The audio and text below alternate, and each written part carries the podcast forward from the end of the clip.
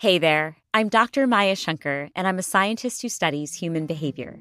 Many of us have experienced a moment in our lives that changes everything, that instantly divides our life into a before and an after. On my podcast, A Slight Change of Plans, I talk to people about navigating these moments. Their stories are full of candor and hard won wisdom. And you'll hear from scientists who teach us how we can be more resilient in the face of change. Listen on the iHeartRadio app, Apple Podcasts, or wherever you get your podcasts.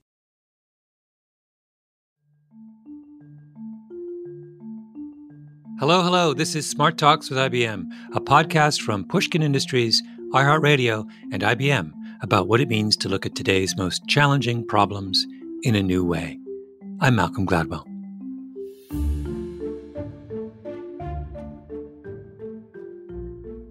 For our final episode of 2021, I bring you an ode to the holiday shopping season. Well, not just the holiday shopping season. This episode is for all of you who waited six months or longer for your new couch to arrive, and those of you still struggling to buy a car because of the chip shortage. It's all about what's going on with the supply chain. And we're going to look at how the supply chain has evolved since the late 1940s and why we've seen so many hiccups and interruptions over the last two years. No one knows the current struggles of the supply chain better than Jonathan Wright. Jonathan is the global managing partner for supply chain consulting at IBM. And I think now what we're going to see is uh, strategic supply chains, strategic relationships, which are brought together through technology, and that, that vertical integration, which once was through ownership, will now be through technology integration. Together, we'll look at the evolution of our modern day supply chain and explore how today's demand has created something called a bullwhip effect.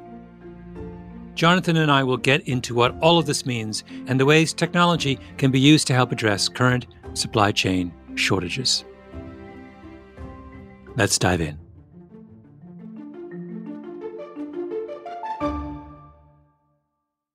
Hi, Jonathan. It's a pleasure to meet you.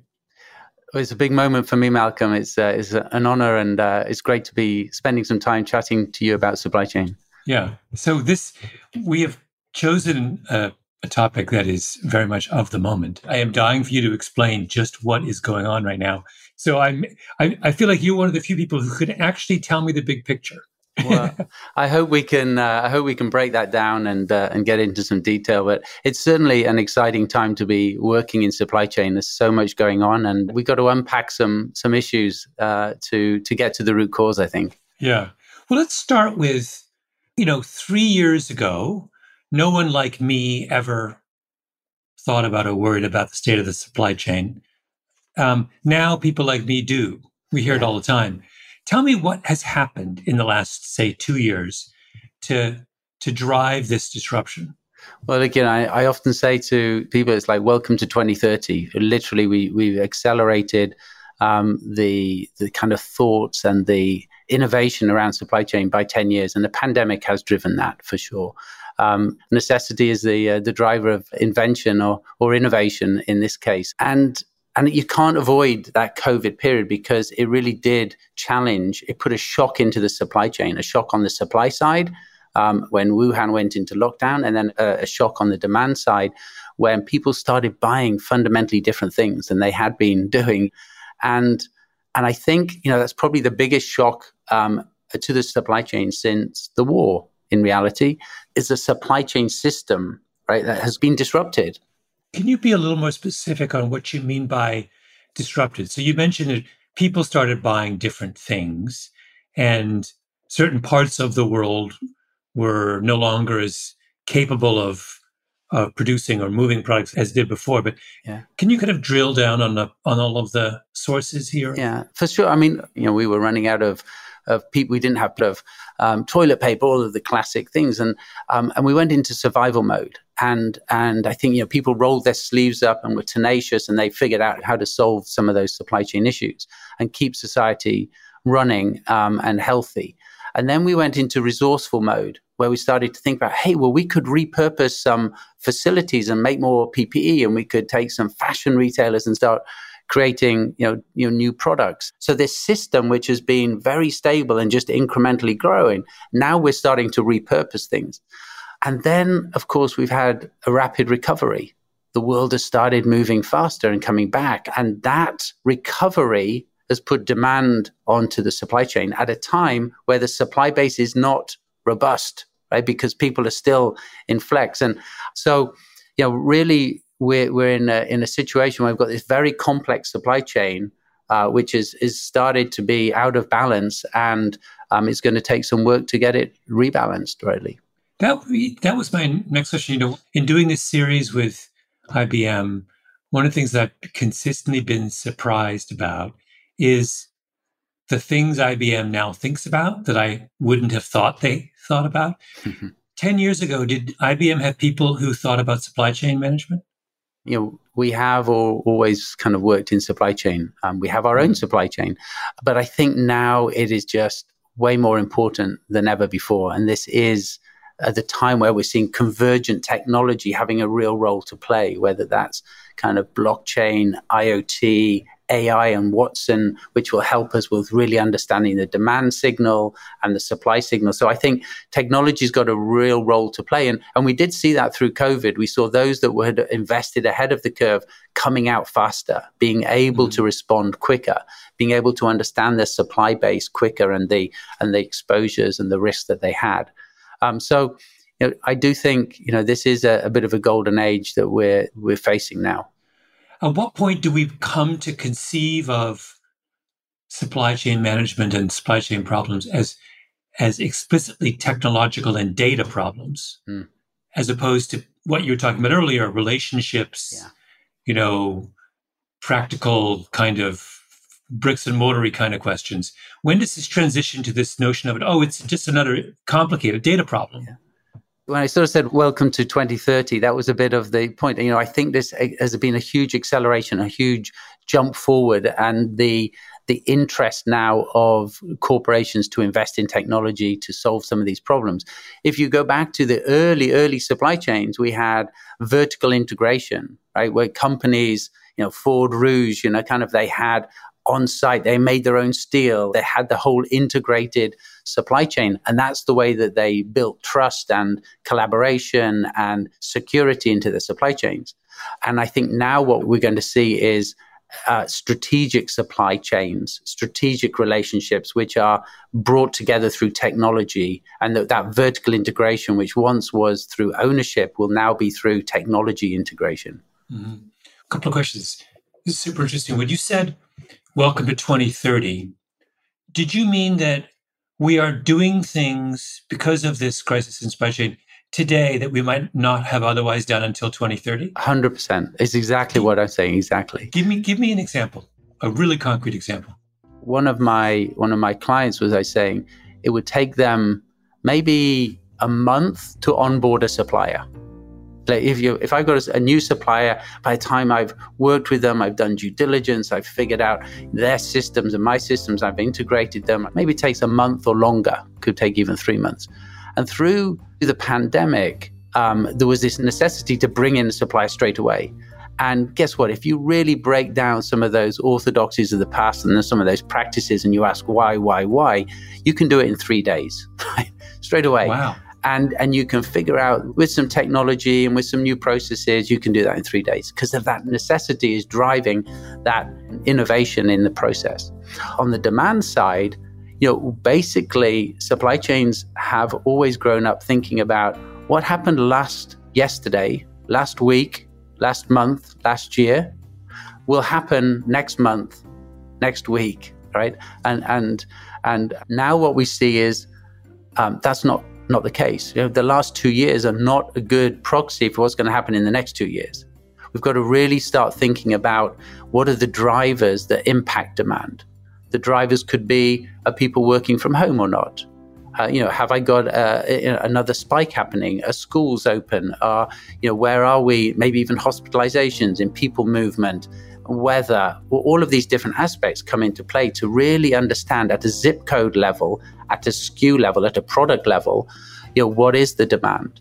And and so now we can use AI and analyze the data, refine the data that we have from new sources, not just from within my four walls of what did I sell yesterday, uh, last month, last last quarter, I can now start thinking about all the external data. I can look at social media. I can look at you know kind of uh, uh, data from the state and from local authorities, and and use that to actually inform what's happening on the ground and what people's behaviors are, and what will that mean for demand.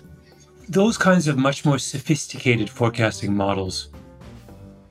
Three years ago, we could have built them, but we didn't see the need. Correct. And what you're saying is all of a sudden we now see the need and so we're building. The capability was there but not but not the motivation. Is that what you're saying? Yeah absolutely. When you invest in technology you want to make sure that there's a a return on that investment right? That you can actually drive um, real value. And pre-pandemic from a forecasting perspective it was less less important let's go back to two years ago as a as a, a for example or three years ago what have you who how many people would have had a deep map of their supply chain back then? Very few. 90% of the Fortune, the top 200, did not have the picture and the map that they needed. And what percentage now have the picture, the map they need? I say uh, it's a good question. I, I don't know. Certainly, all of the clients that I work with is a top priority for them, particularly now as many of them have got exposures to semiconductors and the like. So they're now having to go at much much more detailed uh, analysis of their supply chain. So I think they've really had to, you know, kind of up the game. Your your phone must have been ringing off the hook for the last two years. Am I right? I mean, well, how crazy has your life been? I mean, I'm fortunate that I I I work in supply chain, and this has absolutely the most exciting time to work in supply chain. And you know, whether it's you know supporting clients with vaccine distribution and working through the issues of uh, transparency and making sure that we understand how, how to do that through to yeah just supply issues and um, and, and helping clients navigate this volatile period. Certainly, one of the one of the positives that I think will come out of this is is you know more interest in supply chain and therefore us being able to attract new talent. Because mm. you know one thing that we have got to do to solve these complex issues is have diverse talent. And I, I personally believe that when we bring in more diverse talent, cognitive, ethnic, gender diversity, we're much better able to solve for the world's most complex issues. And we'll see a much richer ability to solve for the future. How long does it take to build one of these maps? Let's say I come to you, I'm Fortune 500. Mm. For one reason or another, though, I have simply neglected. I have the I have the most kind of plain vanilla supply chain map, and I'm freaking out. And I call you up and I say, I want to go gold standard as fast as possible. I'm a company with sales of I don't know fifty billion dollars. Yeah. Okay. Let's assume complex international. You know, like not an easy case. Yeah. Um, how, tell me how long. Tell me how many people would work on this problem. Tell me, tell me how you would start. Yeah, to solve the problem. It's, it's actually um, it's a bit of a trick question, right? Because it's a lot easier than you think. And the reason it's a lot easier than you think is because many of the suppliers out there are already supplying other companies who already have mapped their supply chain. So we work with platform companies that are able to accelerate this journey towards critical risk modeling we map the tier one suppliers, we prioritize the supply base, and in weeks, yes, weeks, we're able to get onboarded companies a view, an 80 20 view of their deep supply chain. That's 80% of their key suppliers in their supply chain. And people are willing to share that kind of data? Yes, absolutely. I mean, that's the business model for these platform providers. You know, we partner with them. Um, they make sure that we have the visibility and that visibility is permissioned and restricted. Um, and we use that in our own supply chain, and it's an incredibly uh, powerful tool for getting into the deep supply chain. And then over time, we can continue to to build out and the richness of that data and the modeling. And then you have to start looking at how am I organized so I can use that data um, and use that you know, much more effectively. So, what are my internal processes? And that's actually where the potentially the harder piece comes, which is reorganizing and getting people to to use data in a different way. I have a view that we should all have a virtual assistant by the side of our desks. In the same way that you you have uh, a virtual assistant at home, we should all have one in the supply chain. We can interact mm with natural language, and we can ask Watson, "Hey, you know, tell me what happens if uh, if there's an issue at Malaysia Airport? What are my suppliers are going to be affected?" Guess what? We internally already have that for our own supply chain system. But my vision is that every supply chain professional will have that virtual assistant and that they can access the data. But that requires a different way of working. But if we mm-hmm. get that right and we can have a cool, cool environment, we can attract more talent because instead of doing mundane, dull tasks, transactional tasks, they can actually be doing value added tasks. Yeah, yeah. walk me through this. You, you mentioned this, this little bit about what you do with the information. So I'm I'm the same company with this large complex business. You've now given me this much more detailed, accurate map of what my supply chain looks like. And we see a problem. One of my suppliers, supplier's supplier, deep somewhere on the other side of the world, who this is one of my critical components, and I see, uh oh, it's supposed to come next week. I don't think it's going to come for two months. Yeah. What what do I do with that information? How do I react to it? Well, um, back back in the year 2000, Nokia and Ericsson, if you remember, they were market leaders in mobile phones um, uh, before before the world changed. Um, they had two two very different strategies here around supplier management, mm. and um, and actually, Ericsson failed big time when there was a fire in Albuquerque in, in New Mexico uh, at a Philips chip manufacturing point. And so this was all to do with internal processes, how you handle the information. So the information came through that there was a fire, a lot of the chips had got, you know, soaked and saturated and smoke damaged. And um, and a mid manager at Ericsson had had kind of got in contact with Philips and and had taken an, a risk assessment that, that that the place was going to be up and running quite soon and there was no major action required, no major disruption. Nokia, on the other hand, um, had much more collaborative approach, and they said, "No, this this could be a real issue here. I don't trust that information. I'm not going to be too complacent." And and literally flew over, went down, did the risk assessment, said, "No, this this is not going to be up and running in any near term," um, and went and uh, triggered some other contracts they had, and basically soaked up all of the supply of those chips. Um, long story short, Ericsson were unable to supply the market and ultimately failed, and the company were no, were no longer making mobile phones. And Nokia went from strength to strength until another technology evolution um, took place. But the processes and the strategies around how to handle the supply signal were handled very differently. Mm-hmm. And but so, you, yeah. So you had both of them had the same quantitative information. One of them, though, added a qualitative layer on top of that where they went in and made an assessment of whether the the supplier was was being trustworthy in their assessment of how dangerous things were. Correct, and and this is this is where the organization design and the the skills and the capability will always be super important. And I think, yes, we've got to make sure that we have the right um, the, the number of suppliers, and we've got kind of the balance of of de-risking of suppliers by having a number of contracts in place, and we haven't got sort of an exposure of one supplier. But then, have I got the right skills and capability and a culture? that that listens to risk and risk management and and is is absorbing that versus a culture of maybe complacency and and trust which could lead to some some failure. Mm-hmm. I think I think I think you do get some aha moments. Right? I do think you know, particularly when you start to look into, um, as you say, the deep supply chain map, you start to realize where those bottlenecks are, and, and they're not obvious. They're not obvious because when you start to model out and you start to see where those flows are, you might say, "Hey, I've got I've got too much risk here." because of you know one one location. So I think it's when you do that modeling of the supply chain, um, both in terms of physical flows, network modeling, and the the deep network, that you you start to see those vulnerabilities. And and nobody, the way that organizations are, are set up, you you tend to have people focusing on one category or one product line. You don't necessarily have people looking all the way across.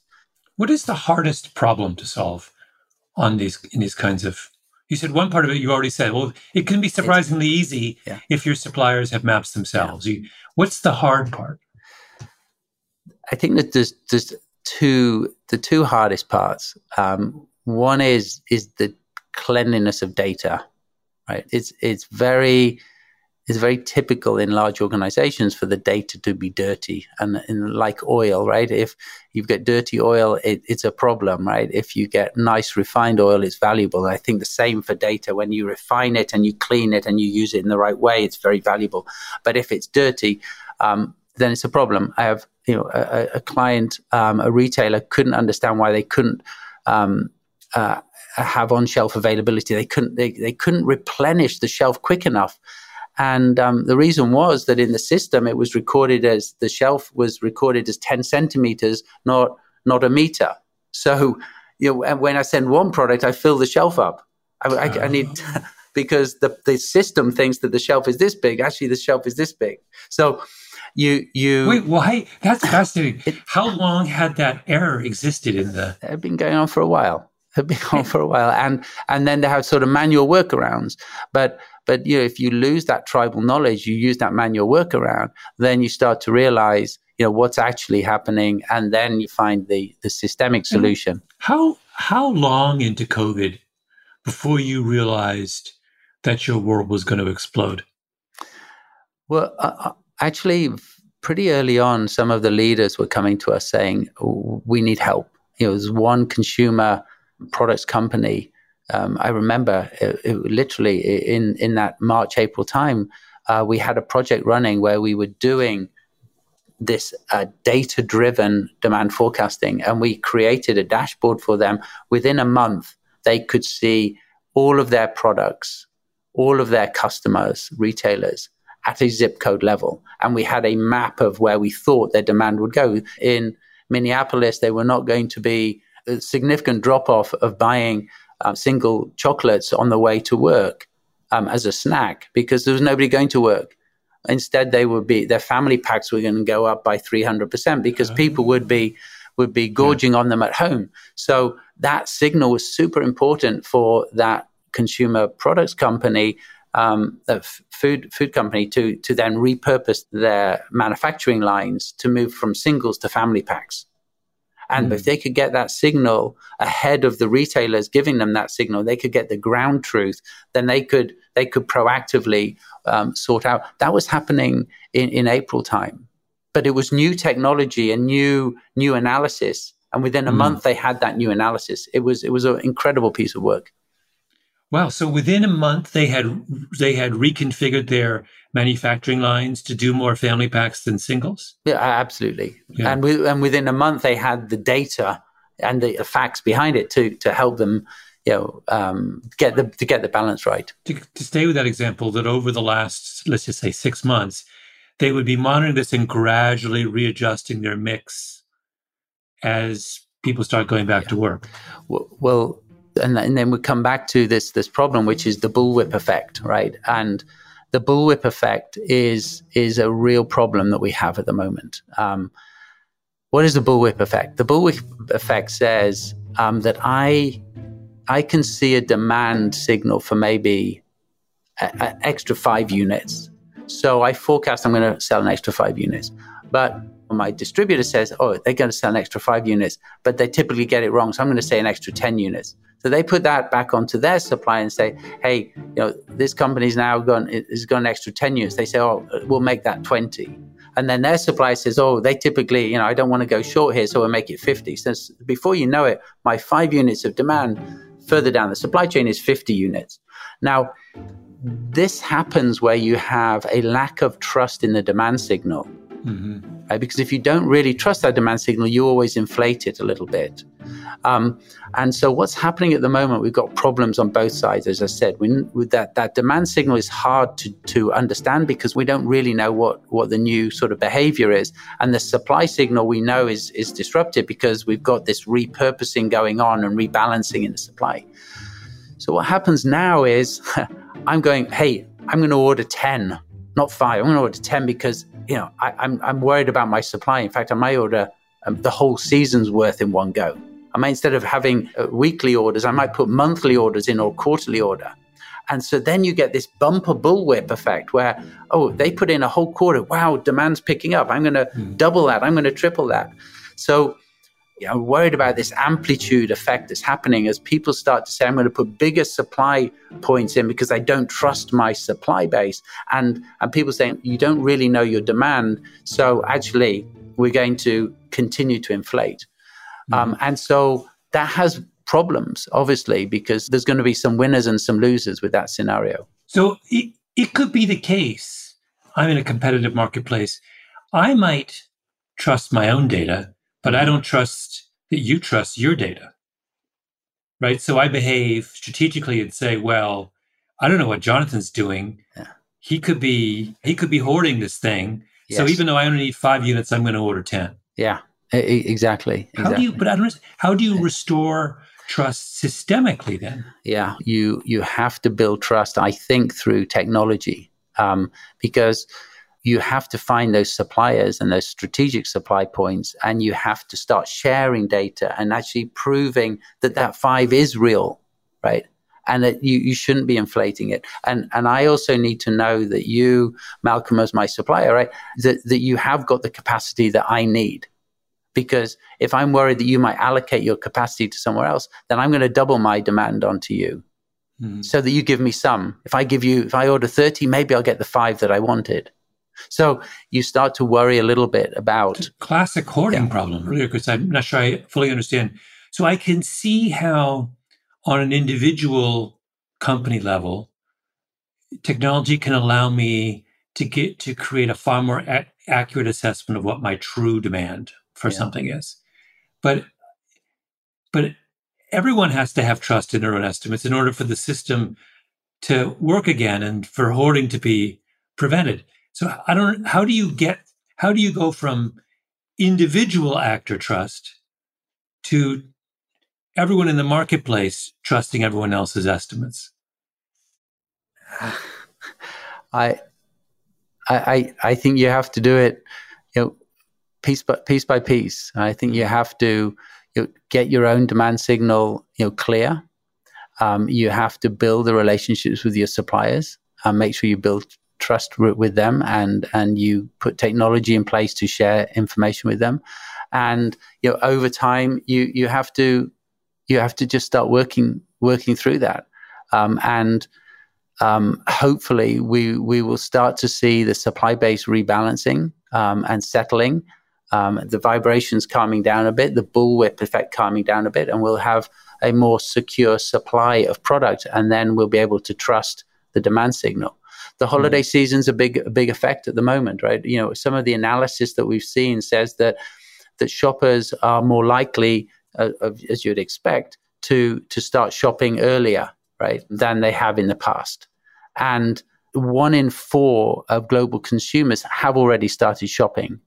So you're starting to see this early consumer demand picking up. Now, at the same time, we're, what we're seeing in analysis is that they're unlikely to spend more this year than they did last year. So that's interesting, or ma- only marginally more. So they're shopping earlier but they're not going to shop, shop more. So one of the interesting things here is again is understanding the behavior. Is does mm-hmm. that mean I pick up that signal earlier that demand is increasing, that I've got a big a big economic bounce, or does it mean that people are just buying earlier because they're worried about the supply point? Uh, the difference between those two forecasts is huge. huge. One is bumper yeah. crop, the Correct. other is same crop, but with very yeah, very different correct. demands on your manufacturing correct, distribution correct, correct. and that's where this more sophisticated driver based analysis of demand becomes really important and then building that tight relationship with my supply base so i'm keeping them up to speed as to what we're seeing because any sort of drop off means hey yeah, we, we, we're not seeing the, the massive recovery that, that we might mm. have been seeing. So I have to have that transparency with my key suppliers to make sure that I don't have the bullwhip effect continuing to amplify. Yeah, yeah. Wait, so now that we have some insight into the holiday season, what should consumers do and what should suppliers and manufacturers do. A tough one on on customers uh, because you know I, I think you know the, the natural statement from Maya would be you know, please don't go out there and, and buy too early.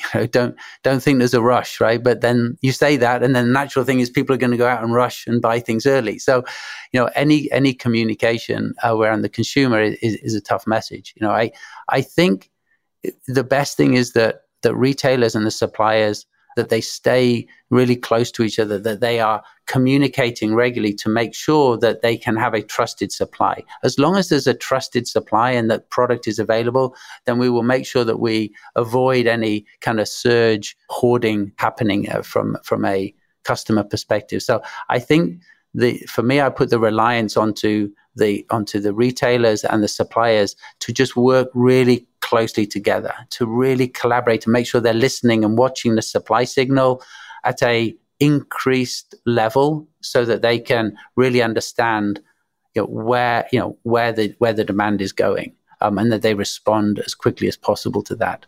And then you know hopefully there'll be enough product and we won't have any hoarding and everyone will have the right turkey at the right time and the right gifts for their family and friends jonathan it's been um, so much fun um, i really appreciate you taking the time and uh, i'm going to disregard what you say and rush from this interview and order everything i can in the next 15 minutes because now i'm petrified exactly a, but maybe by next christmas your magic will have transformed the marketplace no, really, really enjoyed the conversation, Malcolm, and uh, you know, just wonderful to spend time with you. So, thank you for your time. Thank you again to Jonathan Wright. As I think back to all the conversations I've had here on Smart Talks, I'm filled with a renewed sense of promise. From supply chains and quantum computing to 5G and empathetic AI, IBM and its partners are truly on the cutting edge of technology that will shape the way we live and work. Who knows what industry they will revolutionize next?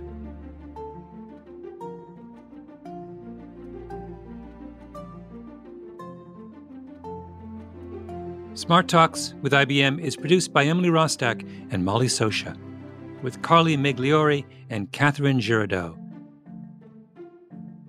Edited by Karen Shakerdge, engineering by Martine Gonzalez and Una Marrera.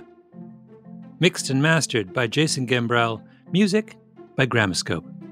Special thanks also to Kathy Callahan, Andy Kelly, Mia LaBelle, Jacob Weisberg, Heather Fain, Eric Sandler, Maggie Taylor, and the teams at 8Bar and IBM.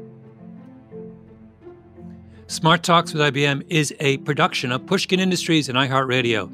This is a paid advertisement from IBM. You can find more episodes at ibm.com slash smarttalks. You'll find more Pushkin podcasts on the iHeartRadio app, Apple Podcasts, or wherever you like to listen. I'm Malcolm Gladwell. See you next time.